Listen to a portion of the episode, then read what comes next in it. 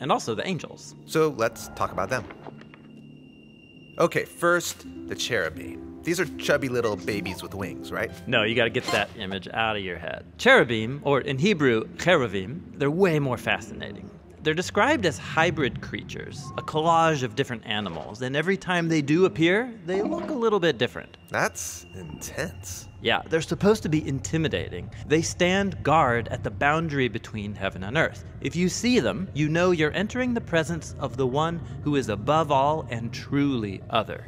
The first time cherubim show up in the story of the Bible, they're standing outside of the Garden of Eden. Right. The garden is God's temple residence, and so he places these spiritual bodyguards at the entrance so that the rebel humans can't get back in and ruin everything. But the biblical story is about how God wants us back in his presence. Yes, exactly. So this is why he chose the people of Israel and gave them the gift of a symbolic miniature Eden called the tabernacle, and then later the Jerusalem temple. In both of these spaces, cherubim were painted and engraved all over, reminding the priests that they are working in God's presence. Now, if a priest went into the Holy of Holies, he would see there a golden box called the Ark of the Covenant, and on it were two cherubim. What's going on here? Well, the biblical authors describe the ark as the footstool of God's throne, which the cherubim are carrying. Like we read in Psalm 99, God sits enthroned above the cherubim. But there was no actual throne above the box. Right, the Israelites weren't supposed to represent God with any physical image. But when the prophets had visions about this space, they saw Yahweh sitting on his throne. Okay, so cherubim guard the sacred space, carry God's throne, but why do they look like animal mashups? Well, they're symbolic representations of all the creatures of the earth because they all belong to God. This is why in Isaiah's vision, all of the creatures are singing. Everything that fills the earth is God's glory. Like a choir. Yeah, through the cherubim, all creation offers praise to its maker. Great. That's the cherubim. Now let's talk about angels. I'm way more familiar with them, human like figures with feathery wings. No, wait, stop. Angels in the Bible don't have wings. What? No wings? No angel wings. In fact, angels are often mistaken for people because they look like us, just a bit more impressive. But the cherubim have wings. Yeah, and the angels are different because they have a different purpose. Okay, which is? Well, humans can't just march into God's realm, so God will reach out to us, and He often does so through these spiritual ambassadors. So angels are like spiritual messengers. Yeah, in fact, that's what the word angel means a messenger. Right, this happens a lot in the Bible, like the angel who tells Mary she's pregnant with Jesus. Yeah, and then the other main role of angels is to perform missions on God's behalf. Sometimes they rescue people from danger, like when Peter is released from prison. And there's some really cool angels, like Michael and Gabriel. Yeah, the name Gabriel means God is my power, and Michael means who is like God. But also notice, these names point to God, not to the angels. Like humans, the angels are images of God's presence and power. But still, how cool would it be to meet an angel? Yeah, and maybe you will, and maybe you already have. But no one in the Bible is ever encouraged to go looking for angels. And when angels do show up, people are usually puzzled or freaked out. So, angels are really awesome, but they play a supporting role in the Bible. Yes, because God's ultimate purpose is to bring humans back into his presence in a reunited heaven and earth. And in the meantime, he uses angels to guide and to serve his people.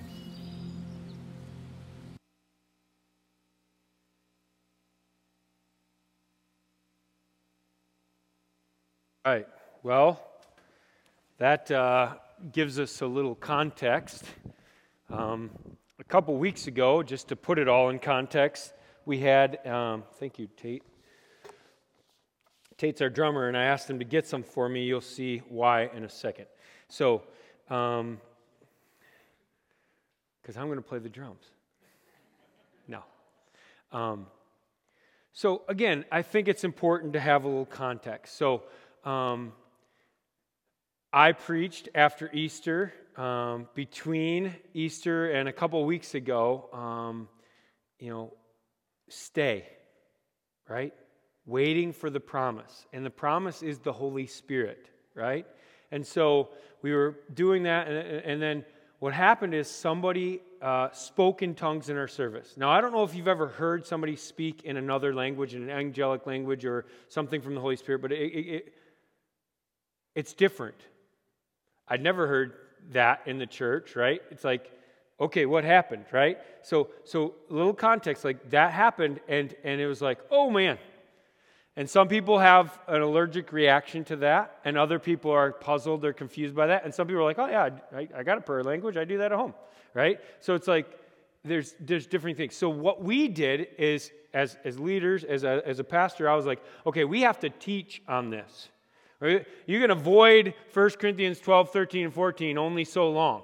And then if God breaks out in your church, you got to actually say something about it, okay? So, so I am going to preach 1 Corinthians 13, which is right in between two very powerful passages about gifts of the Spirit.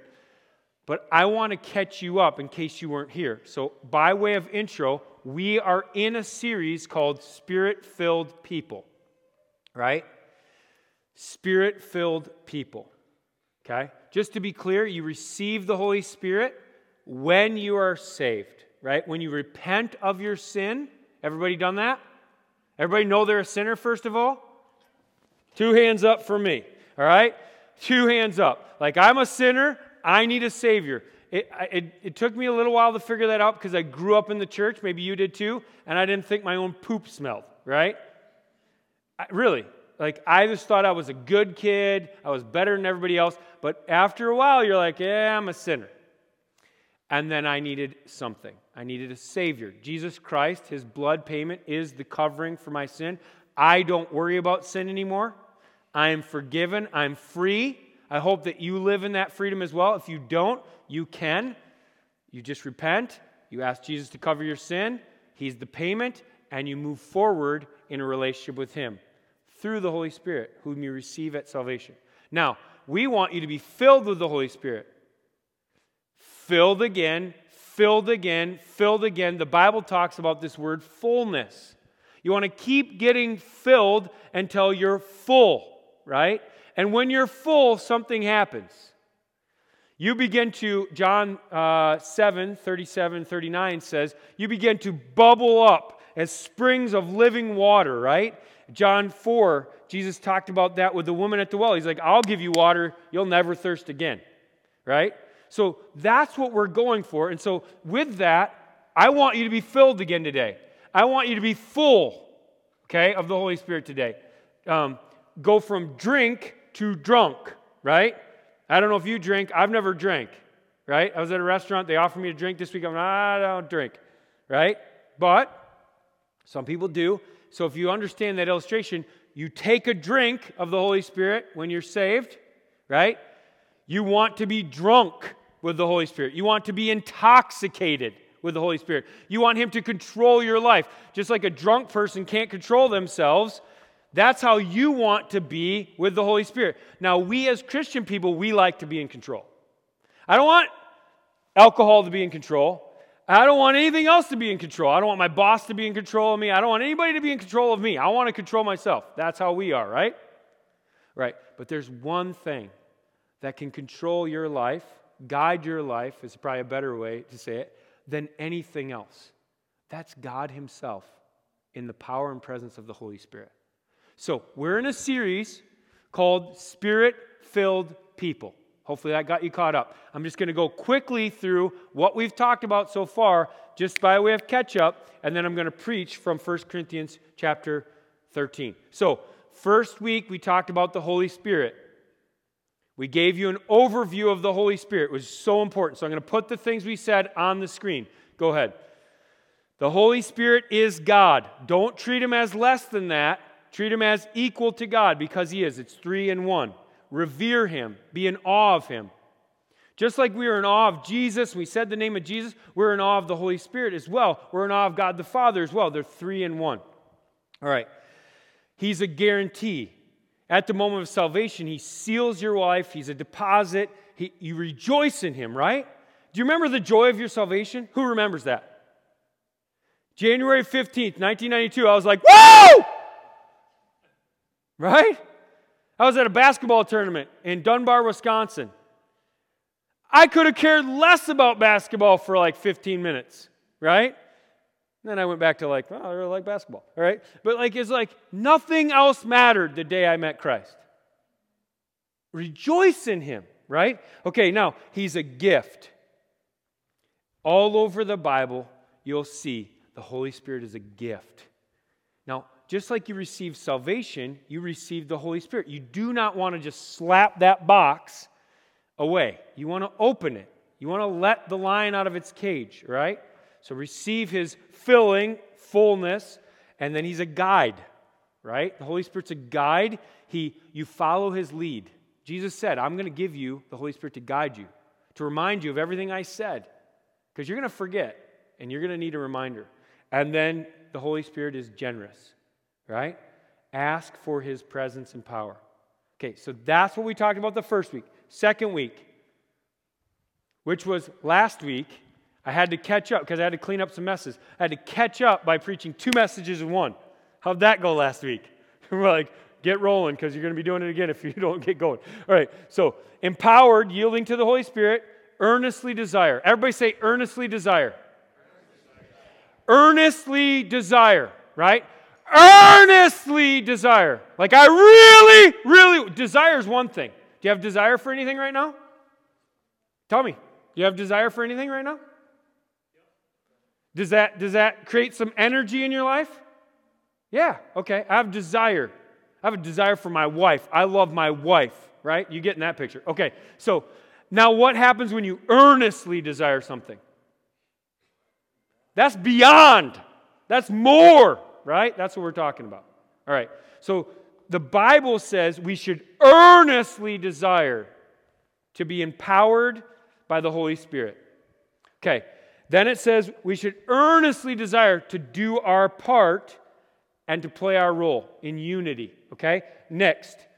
The next thing was, and this was two messages together no division, unity in the church. Now, we've seen a bit of division in our church. It's not, it doesn't scare me to say that. It's okay.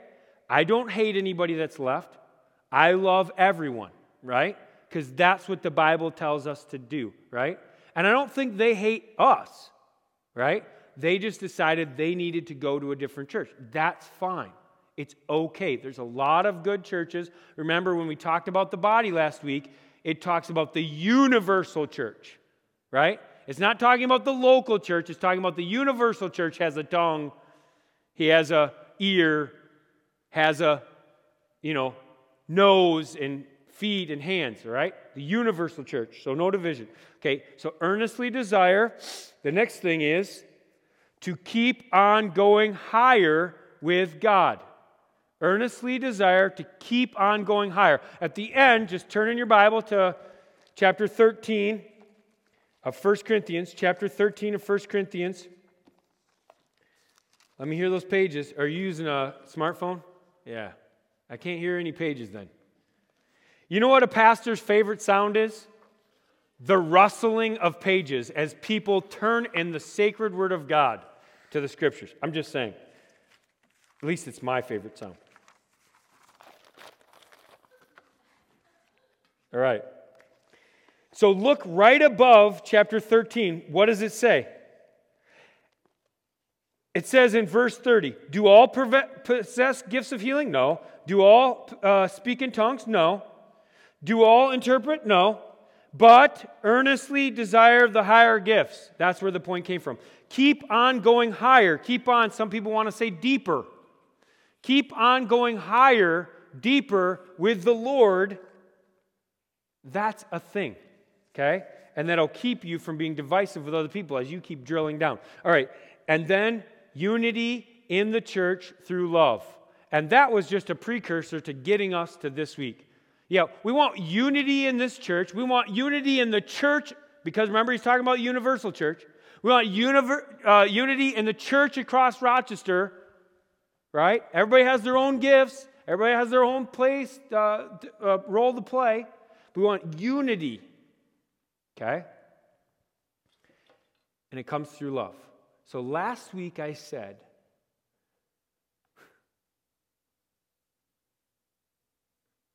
unity with diversity requires maturity. Okay? Unity, we want to be unified, right? With diversity, we're diverse. We believe different things, we look different, we smell different. I don't know if you've got around me yet today. I did put deodorant on, but okay, we, we just, it, it's different. We eat different foods, we, we're just different.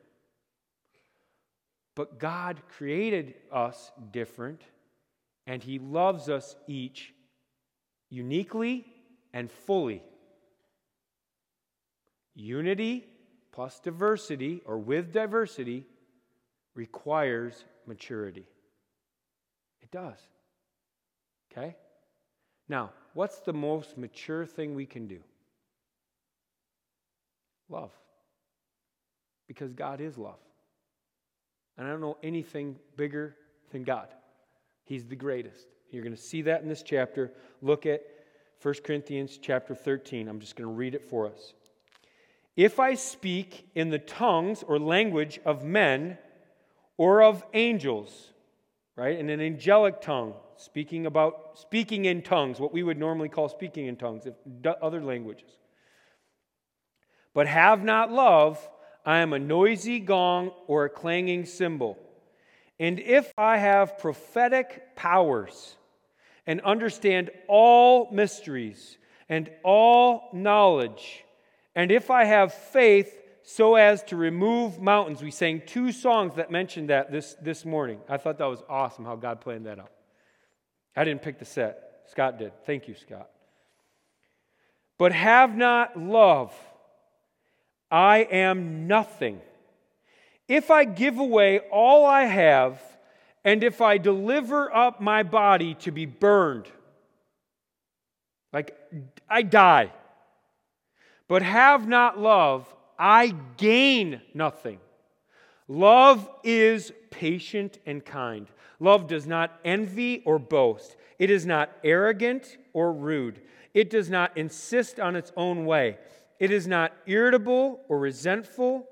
It does not rejoice at wrongdoing, but rejoices with the truth. I have that circled in my Bible the truth. Love bears all things, believes all things, hopes all things, endures all things. Love never ends. It's forever, guys. Love is forever. It's so important. This is for eternity. As for prophecies, this is why people don't preach this passage, by the way, right now, right here. It's clear to me. As for prophecies, they will pass away. Natural question to ask when something is said that it will pass away is somebody said it. When? When is it going to pass away? I want to know. Keep reading. As for prophecies, they will pass away. When? As for tongues, they will cease. When? As for knowledge, it will pass away. I want to know when. For we know in part and we prophesy in part. But when the perfect comes, first clue, the partial will pass away. When I was a child, I spoke like a child, I thought like a child, I reasoned like a child. But when I became a man, I gave up childish ways. I hope that's true for us too. For now, good, he, you know, we asked when. He's giving some time markers now. Now, we see in a mirror dimly. But then, when? Then, face to face. Now I know in part, but then I shall be fully known even as I have been fully known. So now, hmm, faith, hope, and love abide, they remain forever. But, right, these three faith, hope, and love they abide, they remain forever. But the greatest of these is love. All right. Father God, who feels like a tall task to try to preach and convince and, and um, lay out that love is everything. It's the greatest thing.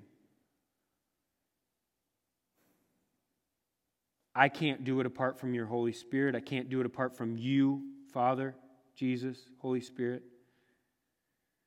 So would you fill my mouth with things to say that are beyond me? Prophetic powers, all mysteries, all knowledge. But even with all of that and all faith to move mountains, if I can't say it in love, if the people can't feel the love with which I'm saying it, it means it is nothing. So, God, above all, help my tone hmm, and my words to be dripping with love because you first loved us. Thank you, Jesus. Amen. All right, I'm going to give you four points. I'm going to get my phone out so I can uh, follow along with you in the online bulletin. You could see it right there, this week's message. Here's the point Spirit filled people. Remember, we're talking about spirit filled people. We're not talking about people that aren't spirit filled. You can't expect this of people that aren't spirit filled. Okay? That's going to get gross. It's going to get weird. It's going to, don't expect your boss at work to do this. We're talking about spirit filled people. right? Spirit filled people earnestly desire to be empowered with the Holy Spirit, earnestly desire unity in the church, earnestly desire to do their part. Spirit filled people do that. Not spirit filled people, people that are devoid of the Spirit, don't do that. Okay? So, spirit filled people pursue love. And here's why because, number one, loving is better than anything else. Loving, being loving to one another, is better than anything else. Better than lending a hand when somebody needs to move? Yep. That might be the loving thing to do, though, right? But if you're all grouchy about it and you don't have time for this, like, it ain't helping, right? You're gaining nothing, and they're, they're not being helped well. Read the first three verses. This is where I get the point. If I speak in the tongues of men and of angels, I said this last week. How many tongues, how many languages are there in the world? Somebody had to look it up and Google this week. Anybody? 7,000. Okay, so there's a, a ton of languages. Now, would you say heaven's greater or lesser than earth? Okay, that's an easy question. Greater. So, so then why do we go, though I speak in the tongues of men and angels, and we think, well, maybe there's one angelic language? I'm going to go on record as saying I believe that there is more than 7,000, okay? Because I believe that heaven is greater than earth, more than 7,000 angelic languages. I'm just going to just I'm just going to use reason. I'm just going to go out and I'm going to say it. I don't know, but I'm just going to use deduction and I'm going to go there's more angelic language than not, right? And I said to you, I believe as I've said confessed to you, is, is it confessed? As I've testified to the fact that God gave me a prayer language last August, as I've testified to that, right? I've testified to not to make it weird, but to encourage you. There's more, guys. We can go deeper with the Lord, right? And God just happened to say, hey, this is something I want to give to you. Okay, that's great. He might give that to you as well. Are you seeking that? Are you asking for it? Are you desperate for Him? Those are things that I would just say, I was desperate. I was broken. I was like, God, if you're real, there has to be more than this because this stinks. Right? Right. So I was seeking him. So the language here, okay, why do I think speaking in tongues is a thing? Why do I not have an allergic reaction? Okay? Because it's here in the word, right? I see it. Okay. But have not love? What does he say? I am noisy. I'm a nuisance, right? I'm a noisy gong and a clanging cymbal. Now, Tate plays drums, and he's not a nuisance, but you know we hear this sound a lot. Well, not like that. We hear it a lot. Like, grab that thing, grab it. You know. Sometimes we hear this. Now, if I'm talking and I'm doing this, can you hear me very well? Because it's kind of fun to do both, right? This is a nuisance. This hurts my ears. This makes me want to go home now. That is what it's like when somebody is like, yip, yip, yap, yip, yip, yap, yap, yip. Okay? Without love. That is what it's like when somebody's speaking in an unknown language. We call it a prayer language, a tongue, or maybe it's something that needs to be uh, interpreted in the church.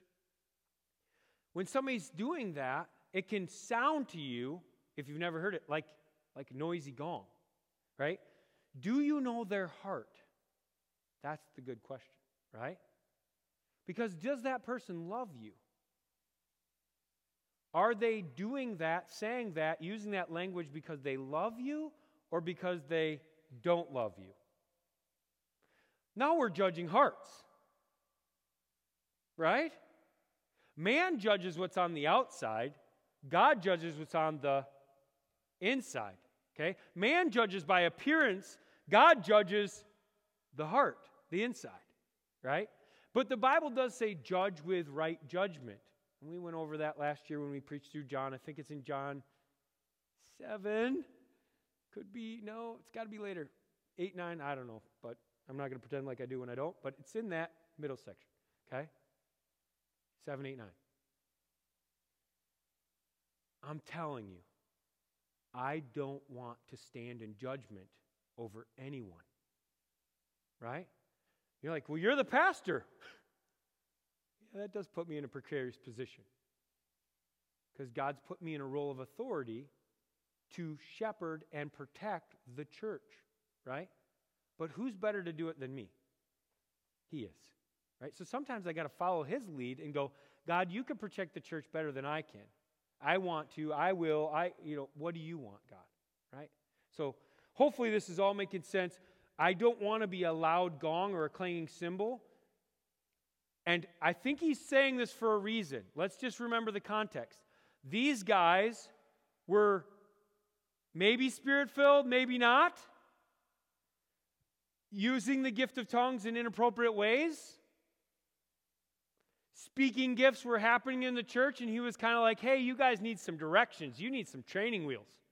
You're driving a bike, but you're driving it like it's all over the place. You got to get, get, get going here.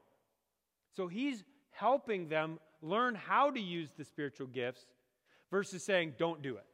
Right? He's helping them learn how. All right. If I have prophetic powers, would that be cool? Like God tells you something before it's going to happen? Isn't that what he said to Noah? Hey, Noah, there's going to be a flood. That's prophetic. Well, God, it's never rained before. So, how's that going to happen? Never seen a flood. Well, this one you won't miss. It'll be a good first one. All right? So, I mean, I could go through the Bible to all the prophets and how he said, Jonah, go to Nineveh. I'm going to do something, right? Like he just keeps. So it'd be pretty cool to have prophetic powers, and I don't think we can't have that. I think it is for us today, but I don't necessarily have that. Although, when you prayed, that was pretty prophetic for our church. I'm just going to say it out loud, not to get weird, but I was like, oh my goodness. He just like put us all in our right place. And I was like, he doesn't even know that our church needed to hear that. That's prophetic powers. But without love, eh, doesn't matter. Gain nothing, right? Understand all mysteries, all knowledge. That's not like what you can learn. That's what God teaches you, right? That's not like, oh, I studied, I have a PhD, I'm really smart. That's not the knowledge he's talking about. This is knowledge given by God. Like, I'm not that smart either, but God sometimes gives me something that's really smart, and it's like, not me. That's all knowledge, okay? And and then he says, If I have all faith as to remove mountains, but not love, I am nothing. If I give away all that I have, anybody generous here have the gift of generosity? Go ahead. Come on now. I know you don't want to raise your hand. Come on now. Get it up there. All right. Yeah, yeah. Okay. So we need to start to celebrate gifts in the body. We can't be like, oh, yeah, I got it, you know, but we got to be like, yeah, I think that's it. Can we test that together? Like we're a body, right? Can we test that? I think I think we're generous. Okay. So there's something there. And some people are being generous, right? But for the wrong reason. To get something. right? To boast about it. If you look at the next page, it says, Deliver up my body to be burned. But if you look at the thing down here, some manuscripts say, Deliver up my body to death that I may boast. That's what he's talking about. He's like, Some people are like, Hey, I gave a ton of money. You know? Or, Hey, I've been suffering for Jesus. It's been so hard. Oh, my goodness. Had to walk uphill both ways to church today, you know? And, and believe me, believe me, believe me, there's been days where I'm like, dude, I'm pulling a trailer, I'm getting here at seven, like, and then I'm gonna leave at one. Like, what in the world? I'm like, and then I remember that I actually get a paycheck and that and that actually provides for my family, and that you're all volunteering and gaining crowns in heaven while I'm like just making a living. That stinks for me. Sometimes I want to be you. Because I'd still be here at seven, I'd still leave at one, and it wouldn't matter to me because I had an income from a job, right? Like that's the I'm just like sometimes I say to Kimberly, like, if there was a job that could just pay us money so that we could just do this for free, we should do that, right? Here's the point. Loving is better than anything else. It's better than speaking gifts. He spent a lot of time in the last chapter on speaking gifts. It's better than prophetic powers. You're like, what could be better than being a prophet? Love. Straight up love. Right? And it's better than giving sacrificially. And we could go on and on. It's better than everything. We just list everything in life. It's better, better, better, better, better. All right. Let me read this from my journal just to close this point up. God gave me this to me, uh, I don't know, a couple days ago, and I just wrote it down. It's not part of the message, but I think now it should be. Um, pursue love, pursue the way of love. It's not love over speaking gifts, it's speaking gifts in love. It's not love over prophetic powers, it's prophetic powers in love. That's what he's saying. It's not, no, we don't have to give sacrificially, we just love. Well, that's not going to do anything. Oh, yeah, we'll do a little bit, but like it's sacrificial giving in love. It's the way of love that makes the things that are powerful explode like dynamite. All right, here's what I said, or God said. Uh, tongues without love is a nuisance, it's careless. You can write this down if you want. Tongues without love is careless. Prophetic gifts without love is powerless. Giving without love is worthless. But love is priceless. All right? That will just sum up that point. Let's move on to the next one. Love reflects God's character. Loving reflects God's character. So look at what's next. Everybody, did you have this at your wedding? This isn't really a passage for weddings, but did you have this at your wedding? Okay, a lot of people do. I've never preached this at a wedding, but you could. Love is patient and kind. I think those two words, if you could write those down and put them in your head, if you want to be loving, be more patient. If you want to be loving, be more kind. That's it. You want to be more loving? Be more patient. I'm not a very patient person. You want to be more loving? Be more kind. Yeah, sometimes I'm kind. More and more, though, being spirit filled, I see patience and kindness coming. Praise the Lord. Right? And that's what we want for all of us. So, no matter where you're at, more and more and more. Love does not envy or boast, it's not arrogant or rude, it does not insist on its own way, it is not irritable or resentful, it does not rejoice in wrongdoings. Now, I don't know about you, but with, like when he starts with patient and kind, I'm like, yeah, I get it. And then he goes on to all these negative examples, and I'm like, why get so negative? Right? He's pointing out their sin. Paul's like, hey, let me put my finger in your chest and move it around a little bit. So here's, here's it envy. I want that. Mine. Right? Boasting. I have that. I have it. I'm the man right? Not mine, but I'm already the man. I don't need anything more. Arrogant. No need to talk to you. You're beneath me. What? Rude. I don't have time for you. Hurry up. These are not loving postures. I could go on and on and on for sake of time. I'm going to stop there. But not, you know, not being frustrated, not being irritated with one another. Like, that's a hard, that's a tall order. I know love is the greatest. That's why we need to pursue it. All right. I want you to flip over in your Bible to, to just nail this point. You have to go. I mean, what's your favorite verse on love? Go ahead. While you're flipping to 1 John 4, what's your favorite verse on love? 1 John 4. Go ahead. Flip over to 1 John 4. What's your favorite verse on love?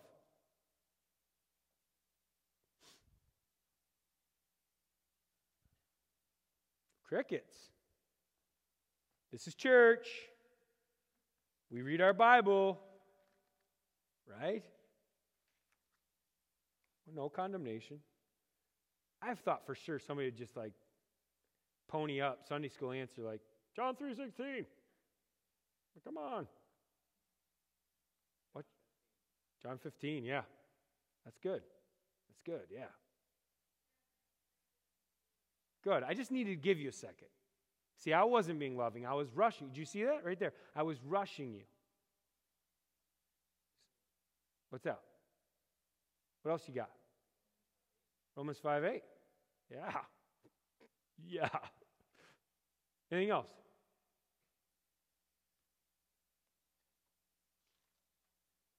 First John 3:11. Yes, good. And I want to turn to all these passages. So I'm glad that you just like just hopefully you're taking some notes and writing it down. Romans chapter 13 verse 8 says, "Owe no one anything except to love each other, for the one who loves another is uh, has fulfilled the law." You skip down to the uh, the end verse 10. Love does no wrong to his neighbor. Therefore love is the fulfilling of the law. Those are some of my favorite verses on love. But this here in 1 John 4 is the creme de la creme of love. And I want to commentate on it, but I'm going to read it. Here you go. Strap up. You know, just notice that it's right after the first six verses, which are about what? Discerning the spirits. Is this from the Holy Spirit or is this from evil spirits? See, every time he talks about the Spirit, spiritual gifts, spiritual people, spiritual things, things that are powerful, every time he talks about it, then immediately beeline to what? Love. Why? Because it's divisive. It's divisive. So every time he talks about spirits, and I mean, that's why we're playing those videos about spiritual beings. Every time we talk about spiritual realm, it's divisive because it's invisible. I can't see it, you can't see it, nobody can see it, so we got to trust each other.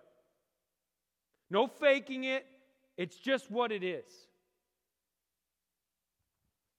And he beelines to love. And look what he says Beloved, loved ones, I love you so much, John says. Can you imagine John at 90 years old? He's already been boiled in a cauldron of oil and survived it. He's been on the Isle of Patmos in isolation could go mad. And he's writing. He's saying, Hey, loved ones, I love you. Let us love one another, for love is from God. Whoever loves has been born of God and knows God. Anyone who does not love does not know God, because God is love. I have that underlined in my Bible. God is love. God equals love. The character of God is love. In this, the love of God, in this, the love of God was made manifest among us that God sent his only Son, that's Jesus, into the world so that we might live through him. In this is love, not that we have loved God, but that he loved us. And he sent his Son, that's Jesus, to be a propitiation, that's a payment for our sins. Beloved, loved ones, it's dripping with love. If God so loved us, me and you, we also ought to love one another. No one has ever seen God. Good ad. Here's how they're going to see. If we love one another, God abides in us through the Holy Spirit, and his love is perfected in us, which means they're going to see God in our love. By this we know that we abide in him and he in us, because he has given us the Spirit. And we have seen and testified that the Father has sent the Son to be the Savior of the world. Whoever confesses that Jesus is the Son of God. Have you done that? I want to encourage you again with the gospel. Do that and be free of your own sin. Whoever confesses that Jesus is the Son of God, God abides in him, and he in God. So we have come to know and believe the love that God has for us. God is love. I have that underlined in my Bible. You should underline it in yours. And whoever abides in love abides in God. And God abides in him through the Holy Spirit. By this his, is love perfected with us, so that we may have confidence for the day of judgment. Because as he is, so we are in this world. There is no fear in love, but perfect fear casts out love. Our perfect love casts out fear. I was thinking about what I was going to say, so sorry about that. Here, here's the thing. You ever been afraid? Yeah. Good test. If you're afraid, unless you're afraid of God, a good, healthy fear, awe, reverence of God, right? That's good. Not like a cowering, like dad's going to hit me, but like a good, ah, woo, you know, like you're holy, right? That kind of fear, good. Any other fear? You know, you're just not filled with the Spirit right then, right? Like if I'm scared of something, oh my goodness, I'm going to disconnect, right? Because perfect love, the love of God, casts out fear, right? I just wanted to say that. So I'll read it again. There is no fear in love, but perfect love casts out fear. For fear has to do with punishment, and whoever fears has not been perfected in love. We love because he first loved us. If anyone says, I love God, and hates his brother, he is a liar. For he who does not love his brother, whom he has seen, right, cannot love God, whom he has not seen. And this commandment we have from him whoever loves God must also love his brother. So let's just take it to that moment where somebody speaks in tongues in our service, right? I can't see if God's working or not. I don't know. That's invisible. But I know the person. And I love them. Does that make sense? I don't hate them, I love them. So that should counsel kind of how we feel about things, right? And then getting to understand their heart or why they might have said that or did that or what came over them that that happened. Like this is really important to unity is understanding the person and the heart of that person because God, I can't see, but I can love them. I can love them. I can love them. Okay, I think you get the point. Let's flip back. 1 Corinthians, I do need to be done. So, 1 Corinthians chapter 13, let's wrap it up. There's so much more, but this is good. Let me just read this for you. 1 Corinthians 13, starting in verse 4, I'm going to read it a little different way. Lest you be like, it's sacrilegious, that's wrong, that's not what the Word of God says. I just want you to know God is love. God equals, God is love. God's character is love. Love is God. God is love. God is love. Okay, all right. Just read it this way, and if you ever need, this will be really helpful for you. God is patient and kind. Think about how God interacts with you. Think about your thoughts about God. If you grew up where I grew up, in a church I grew up in, you might think God was a, a, a whack a mole God, that he had the stick in his hand, and if you ever came up and did something wrong, he was going to pound you, right? So, what I'm going to do is exercise that's going to help all of you whack a mole God Christians, okay? To really understand the heart of God. God is patient and kind. God does not envy or boast. God is not arrogant or rude. God does not insist on his own way. Just think about that. He'll let you go your way. God is not irritable or resentful. God's not frustrated with you. He never has been. Just think about that. God came to tell you God loves you. He's not frustrated with you, He never has been. God does not rejoice at wrongdoing, but God rejoices with the truth. God is truth. God bears all things, He can carry everything. God believes all things, as in He hopes the best, or not hopes, uh, He believes the best about you. God hopes all things. He knows your future, right? God endures all things. God never ends. God never was created, and there's never going to be an end. Love, God loves you. You need to know that. I think sometimes we forget that God loves us, and therefore fear creeps in. God loves you, whatever you're facing in your life, whatever is a struggle, whatever, you know, disease is a real thing. You don't have to be afraid of disease. Sickness is a real thing. You don't have to be afraid of sickness, right? Spiritual forces are a real thing. Even evil forces are a real thing. You don't have to be afraid of those. If you're a spirit filled person, the Bible says you'll cast out those things. The Bible says you'll heal the sick. The Bible says you, you don't have to worry about disease because poison can't touch you, right? It's all God's. I'm not saying I'm, this isn't on demand. Right? This isn't cable TV. It's not on demand. I'm just saying the Holy Spirit has control of my life. I fear nothing. Right? Praise the Lord. right. Next one. Spirit filled people pursue love because loving endures when other things fade. Look at it. Prophecy, it's going to pass away. Tongues, it's going to cease. Now, when it says the word tongues there, I bet you think of what? What do you think of? Speaking in tongues. Did he say speaking in tongues? No, he just said tongues. What is tongues? Languages. That means English is going to cease. That means French is going to cease. That means name a language. It's going to cease. And since he didn't clarify, that means angelic languages might cease too. But why do we jump to angelic languages are going to cease since they're in heaven, and we don't think tongues are going to cease since that's on earth and the world is passing away? I'm just just reading the scripture.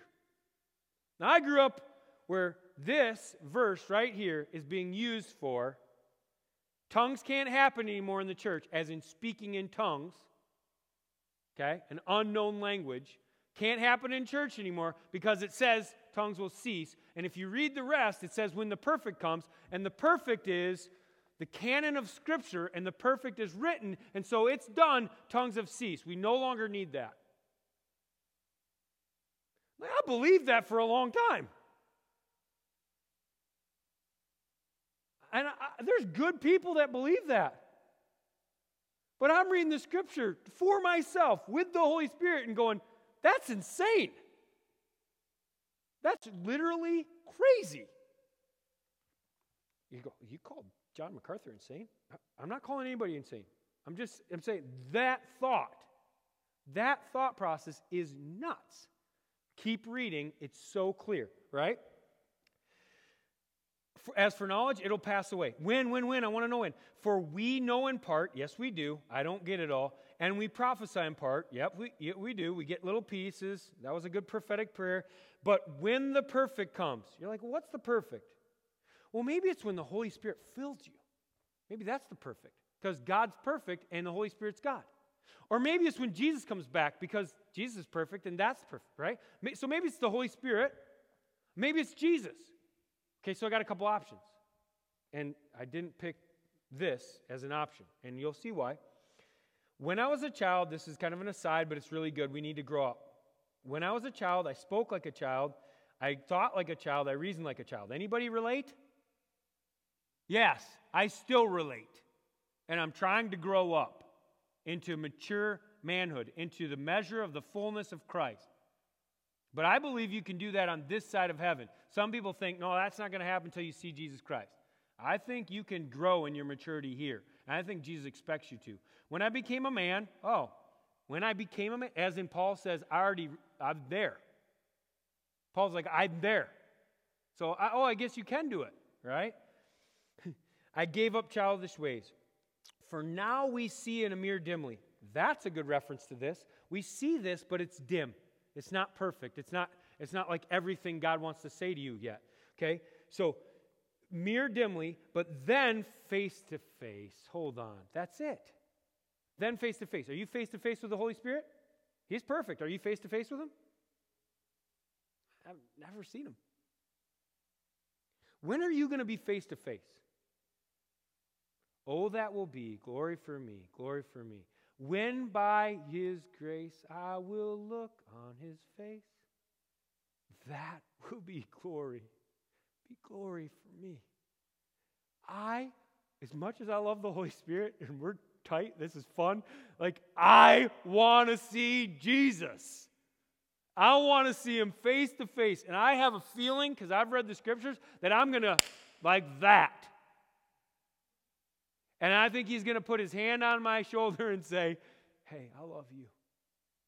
Come on, let's, let's get face to face for a second. I want to talk to you.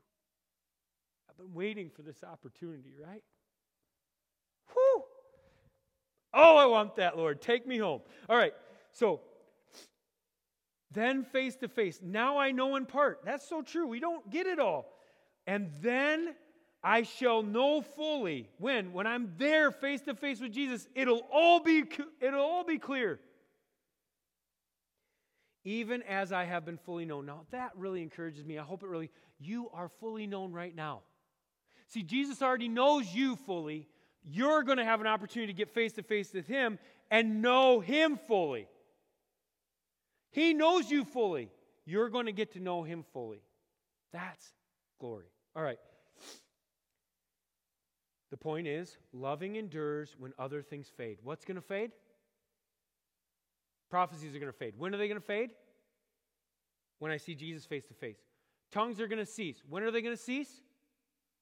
When you see Jesus face to face, you're not going to talk to him in English. All right? Can we just be clear? English ain't coming out. It'll be something else.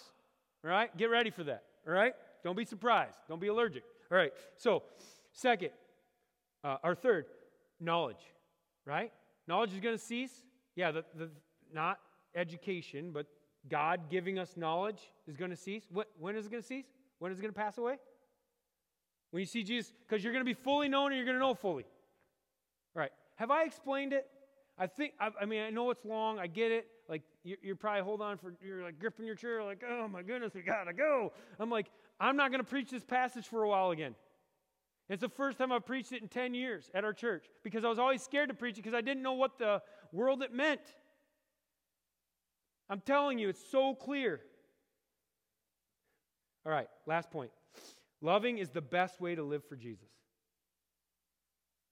Loving is the best way to live in the Holy Spirit, to live with Christ, to abide in Him. It says here, so now faith, hope, and love abide. I could tell you so much about faith, so much about hope, how it ties in here, but just, just let it be what it is. Faith, hope, faith, like saving faith, like faith to move mountains, it's gonna, it's gonna be there, right? Hope, hope of eternal life, it's gonna be there. There will always be hope. There will always be faith.